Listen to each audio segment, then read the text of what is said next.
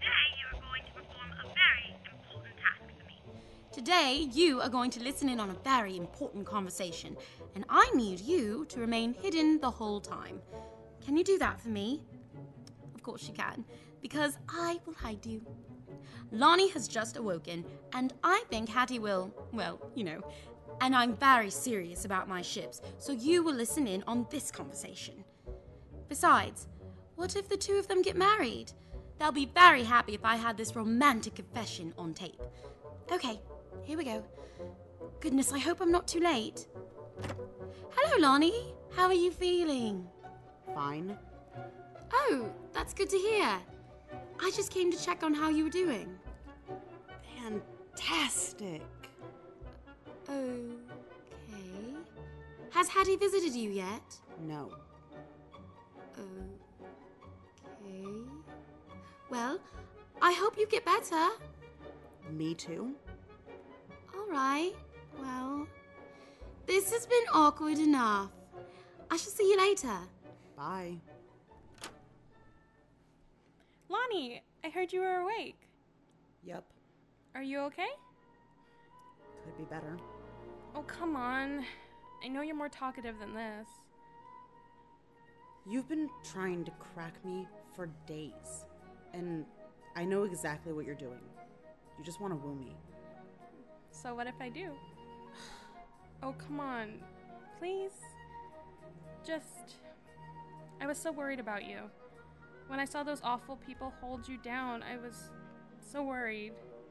And we didn't know what they drugged you with. You were out for almost three weeks. Do you know that? Figured as much. Lani, Hattie, I don't exactly know what you want from me. to be honest, I don't know either, Lani.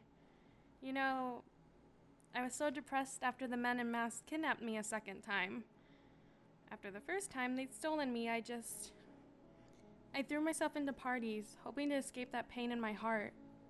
I'd lost so much. I felt like I didn't know myself anymore. But it was more than that. I. I thought I should celebrate life to the fullest. And even though Captain Alex saved my life, and I owe, still owe, them everything, I knew what the deal was. There was no family here for me. And I always felt so alone. But Lani, when I saw you, I just. I knew. Oh, what? What could you have possibly known? That. That look right there. It's the same one I see in the mirror every time. I. Please, Lani, please tell me about yourself because I can see the pain you hide so clearly. No. Yes. You really want to know? I want to know it all. Fine. Back on Cecilia. Well, as you know, the native sea dwellers don't exactly come out to play. We prefer to stay in the ocean. We hated humans, but we didn't really care that they took the repulsive land we never used anyway. We still didn't enjoy them. In my culture, there is one societal role that gains more respect than any political leader. And that role is the role of the sea sorceress. And my mother held that role. She controlled powers that no one, not even I, understood. She was powerful and fearsome. No one would dare go against her. If not out of fear of her power, out of fear of her gripping tentacle strength. She had tentacles? Hush. This is my story. Sorry. She was so respected. So you can only imagine how hard it was for my people when they found out that she had had an affair with a human male. They were so angry with her, but they could do nothing about it. No one would dare go against her. So when I was born,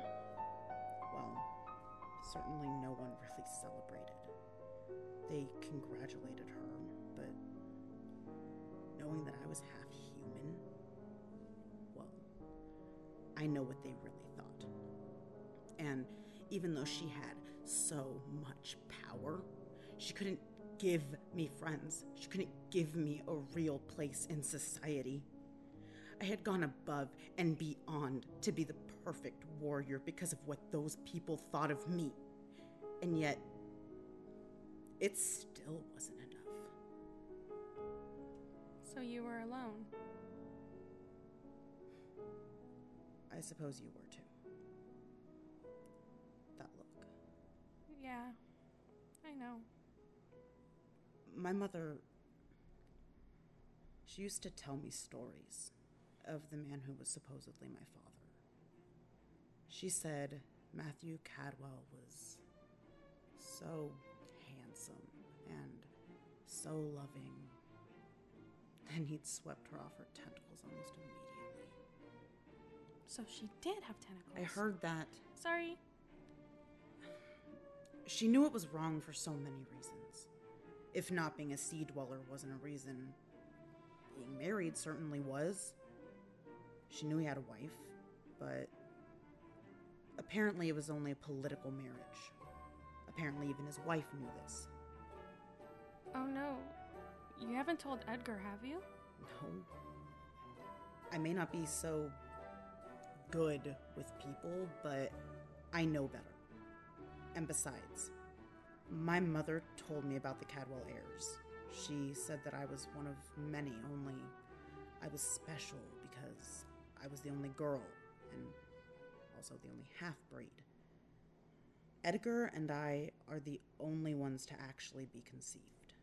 So you two do have something in common. Not in the least. We're as different as can be.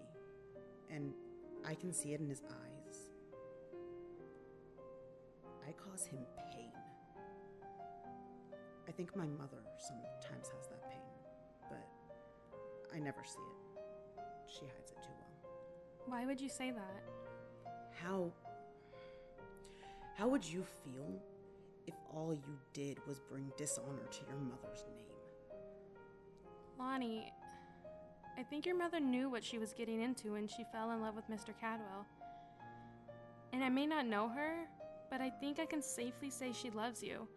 Otherwise, why would she bother protecting you or making sure you grew up to be strong? I Hey, it's okay. Look at Ernest. He loves you, and so does Paige and Riggs. And I know Clint and Alex may seem scary, but they care, and Edgar's just in shock. Give him some time. and you? What? What about you? What? What? A, what about me? You told me that everyone else cares. What about you? I. Did you do it yet? oh. Oh, it appears I have interrupted something important. Silly me. I want your spleen on a platter Oh. now. Oh my. It's okay, Paige. She doesn't mean that. Yes, I do. Um. Well, Alex told me to come get you anyways, Hattie. We need directions if we're going to fly to Capella Planetary System. Oh my! I almost forgot we were heading there. What? We have to go to the Capella system for a little while. Clint got some leads that the Backstocks are there for some sort of business meeting, and we could probably catch up with them if we hurry. And it's probably a good idea. The Capella system is known for their medical advancements, so we can probably find a doctor for our injured. Then someone can hopefully attach the arm Paige made for me, and maybe we can help out Ernest? Then it seems you are needed. I am, but I will come back for you. Go, go. You should go now. Of course, I will see you soon. Bye, Hattie. Oh, Lani, I'm so happy for you. Hattie is such a catch. I am truly jealous. Why are you moving over there? No reason. What did you just grab off the table? Nothing. That's your pathetic audio diary, isn't it? Oh, if you recorded that, I swear I will rip your heart out through your eye sockets. Bye, Lani. Hope you feel better. Paige! Oh, yes, that's right. Lani. Out.